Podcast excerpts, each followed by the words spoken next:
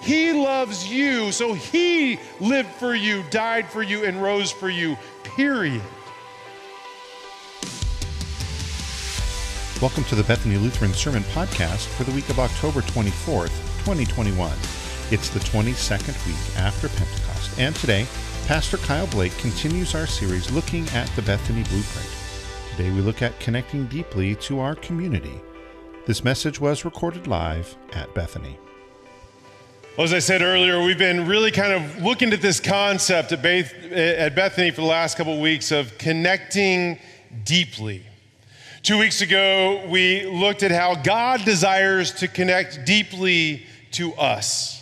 And he invites us to connect deeply to him. And, and we saw this in John chapter fifteen when he says, abide in me, right? He calls us to abide in him. And as we do, he gives us good gifts. Last week, we, we looked at how God calls us to connect deeply to each other, to, to other Christians around us, as he calls us to love others as he has loved us. Now, we talked to, this isn't always an easy task, is it? Right? Sometimes us, us Christians, we, we disagree with one another. Heck, sometimes we don't even like each other. But we're learning to love each other in the name and for the sake of Jesus Christ. And as we, we do, as we begin to learn what it is to love each other, as we begin to be guided by the Spirit, he strengthens us both as individual Christians and as a group. Now, if you spend any amount of time, not just in this church, but any church, you, you might know that, that we talk about, you know, c- connecting and, and, and deeply in three different levels, right? We talk about up. Right, our connection with God. We talked about that two weeks ago. We talk about in, we talk about our connection with other brothers and sisters in Christ. And the third way we talk about connection is how? By the way, I ask questions and I'd like to know the answer. Is how? Out, right? Talk about up, in, and out. So today we're going to be talking about connecting deeply with others, others outside of the Christian faith, others who are in this world. But of course, if you read this morning's gospel text from John chapter fifteen, you might be thinking to yourself, you know, Pastor, I, I hear you talking about connecting to others, but you might want to, to have chosen a different text for this morning's message. This one doesn't really lend itself to, to encourage us to connect to others. Does it? I mean, let's read it again. If the world hates you, realize it hated me before it hated you. Now, being an Astros fan, I understand that, but we're not talking about baseball here, right? Jesus is saying this. And Jesus says, if you had anything in common with the world, the world would have loved you as one of its own, but you don't have anything in common with the world. I chose you from the world, and that's why the world hates you. Really encouraging, isn't it? So what exactly is Jesus talking about here? Well, first, let's talk about the context of what he's, what he's talking about here, right? So every text is written in a greater context. You really can't take one or two verses and just pull it out and, and, and make it say what you want it to say, contrary to some what some people believe. You have to kind of look at it in the sense of the whole, right? So what is going on in the whole picture here? What we have to realize is that John chapter fifteen is smack dab in the middle of a five-chapter section, John thirteen, fourteen, fifteen, sixteen, and seventeen. And in that section, Jesus is in the upper room and he's celebrating this Jewish p- feast of Passover with his disciples. Now, Jesus knows that a little bit later that night he's going to be arrested, and the next day he's going to be tried and beaten and then, and then crucified. The disciples don't quite know this yet, even though he's told them multiple times, but they're just kind of like, yeah, uh-huh, uh-huh, right? And so this is kind of like his, his parting words before he ends up going to the cross. Basically what he says in John chapter thirteen, fourteen, fifteen, sixteen, and seventeen, and I'm surmising here, this is the Kyle Blake summation version, right? Is he saying, look, I have loved you, I have served you, so now you should love and serve one another. The way you do this is by abiding in the Father and allowing him to form you into my likeness. This is all being guided by the Holy Spirit, whom my Father will send you when I'm gone. And all this is for the sake of others, So I'm sending you out to others in the world. And they, through you, they're going to come to know real life, life in me. But as you go, you're going to be persecuted. As you go, you're going to seem to be hated. But know that I'm with you. And oh, by the way, one of you fools is going to betray me tonight. And Peter, you're just going to deny me three times straight out, right? Here into the Kyle Blake version. But how do you think the disciples heard all this? How do you think the disciples even heard our text this morning? I mean, they journeyed with Jesus for three years. They'd seen him do a whole variety of things, and they've celebrated a couple Passovers with him, haven't they? And so here he is at this Passover, and he's kind of given this big, long speech, and, and I don't know. I mean, maybe they're really taking it in, or maybe they're just kind of like, uh-huh, uh-huh, uh-huh. Now, what we do know is, is just a couple chapters later, in John chapter twenty, a chapter following the crucifixion, we find the disciples locked in a room for fear of the Jews. Now, I have to give the disciples a little credit here. I mean, if, if my teacher, if my master and Lord was arrested, tried, beaten, and crucified and killed right in front of me, it probably would have been a little bit traumatic, and I might have forgotten the last words he said to me. But here they are, locked in this room, and Jesus enters in their midst and says, "Peace be with you," and reminds them again that as the Father sent me, so I'm sending you, right? And they still, it just doesn't seem like they get it, because when they when he ascends into heaven forty days later, they're just still kind of like huddling together and praying and going, "What do we do, God? What do we do?" And it's not till the Holy Spirit comes upon them at Pentecost that they go out and they start proclaiming Jesus, and that they proclaim Christ crucified, and through that, people come to faith. But it's also through that that they start enduring persecution. They start enduring these things that Jesus had told them what was going to happen.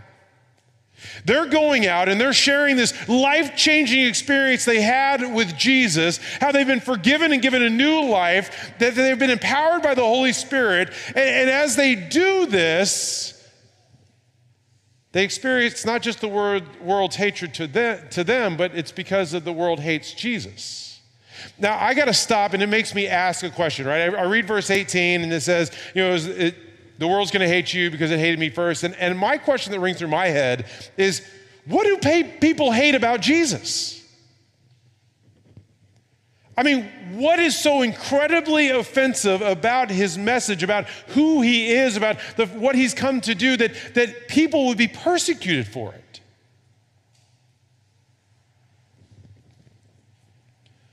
Honestly, I believe it's for several reasons, a couple of which are these. First of all, Jesus saw and treated everyone the same. He leveled the playing field. And at the same time, he made people realize that we're all selfish, we're all self-centered, we're all broken, we're all what's called sinful, and it just looks different depending on, on who you are and where you're found. Now, some would like to paint Jesus as this very accepting individual, and I would agree that, yes, he realized and knew that all people were sinful, and so he treated all people with love and kindness. That, that's why when he was hanging with sinners and tax collectors, he, he knew he didn't have to lambaste them, right? Because he knew they knew they were sinners and tax collectors. They knew they were sinners, right? It'd be like, you know, if he'd be coming in there and going like, "You guys are all sinners," they'd go, "Uh-huh." But then, of course, there were those from kind of the religious establishment that he did lambaste, right? He did kind of call out the religious folks because they thought they were better than everybody else.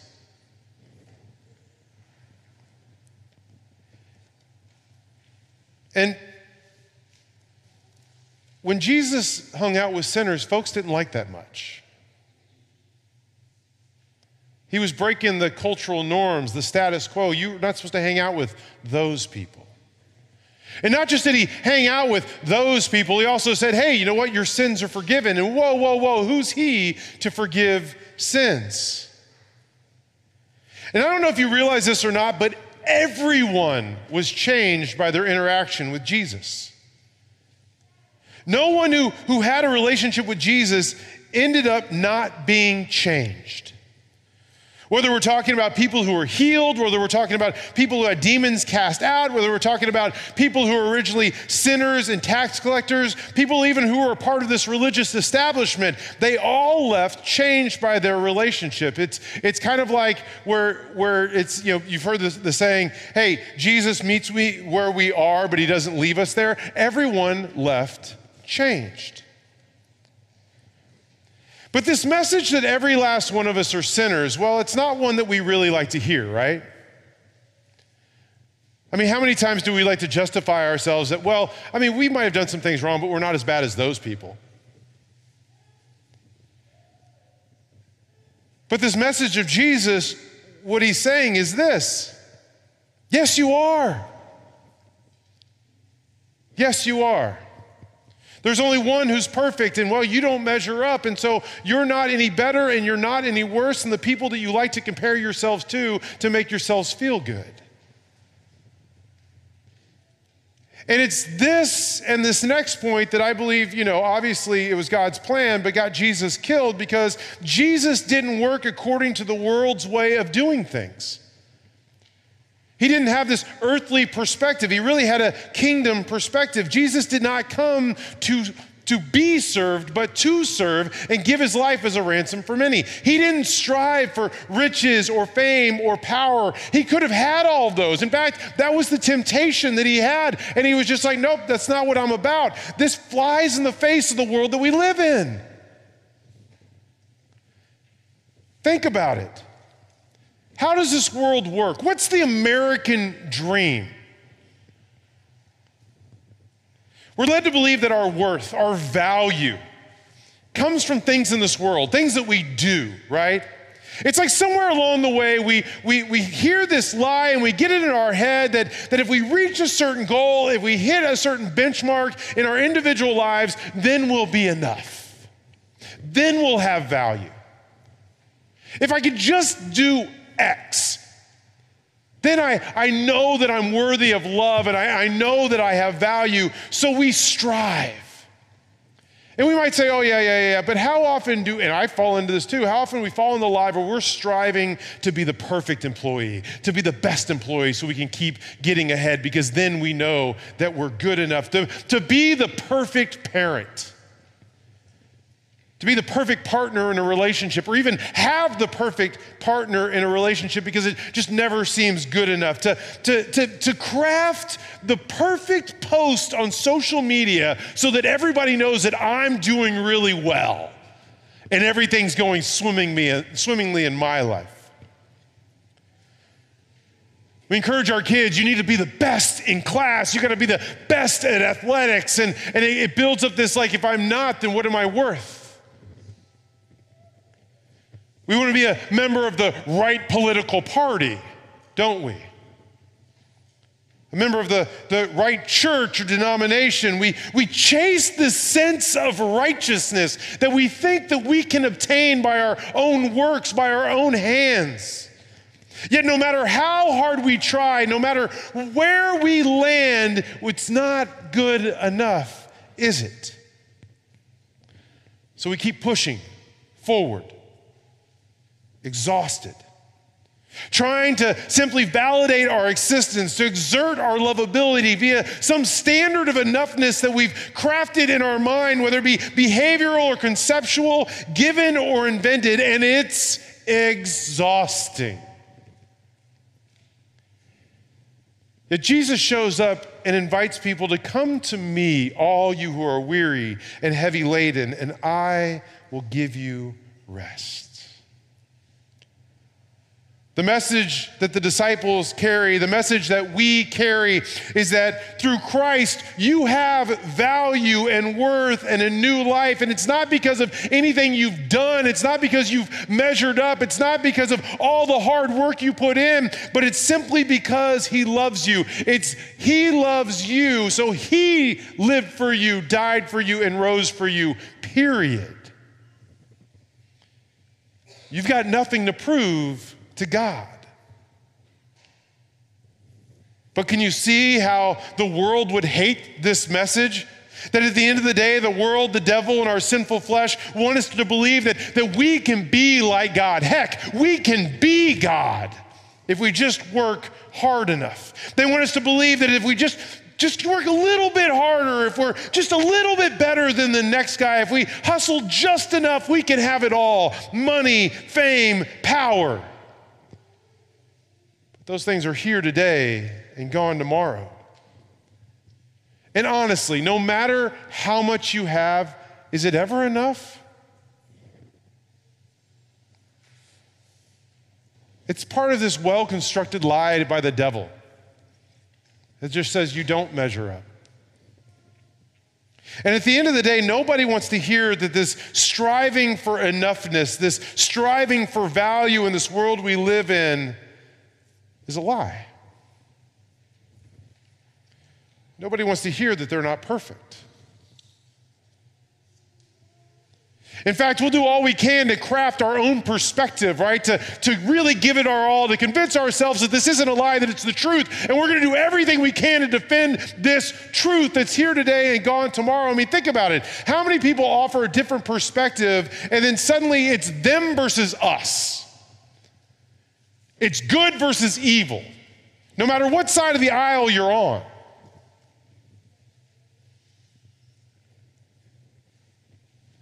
It's exhausting. It's divisive.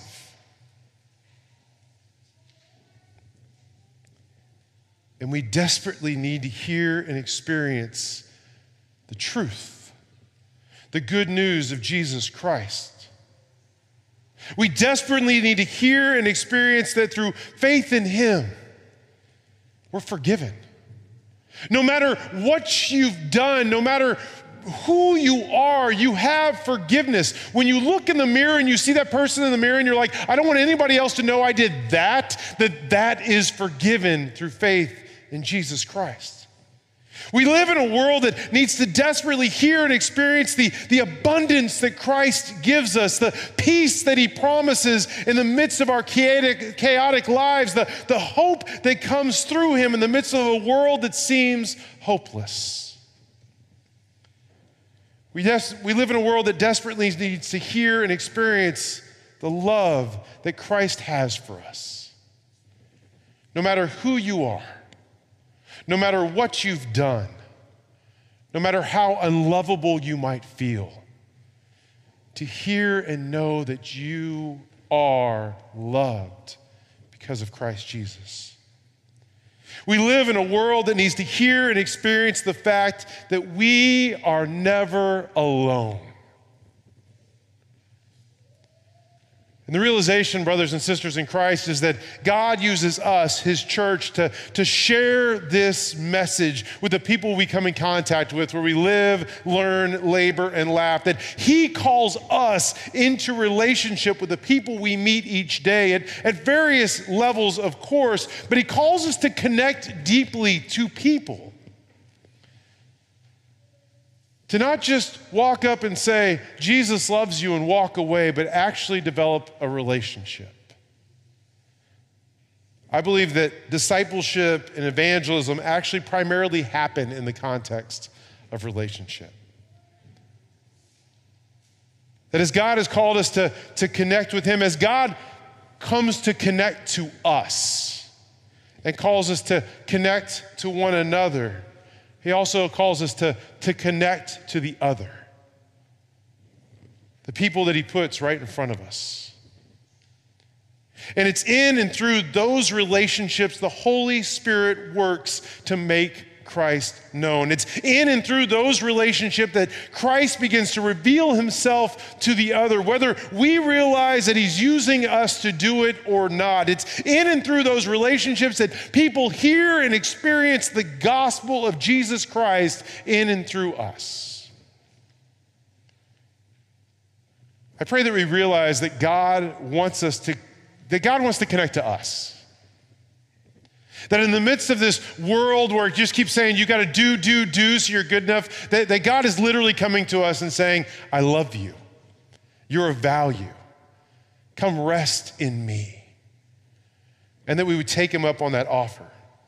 That we would know and be sure of not just the rest that we have in Jesus, but the peace and the forgiveness and the hope that he gives us through faith in him.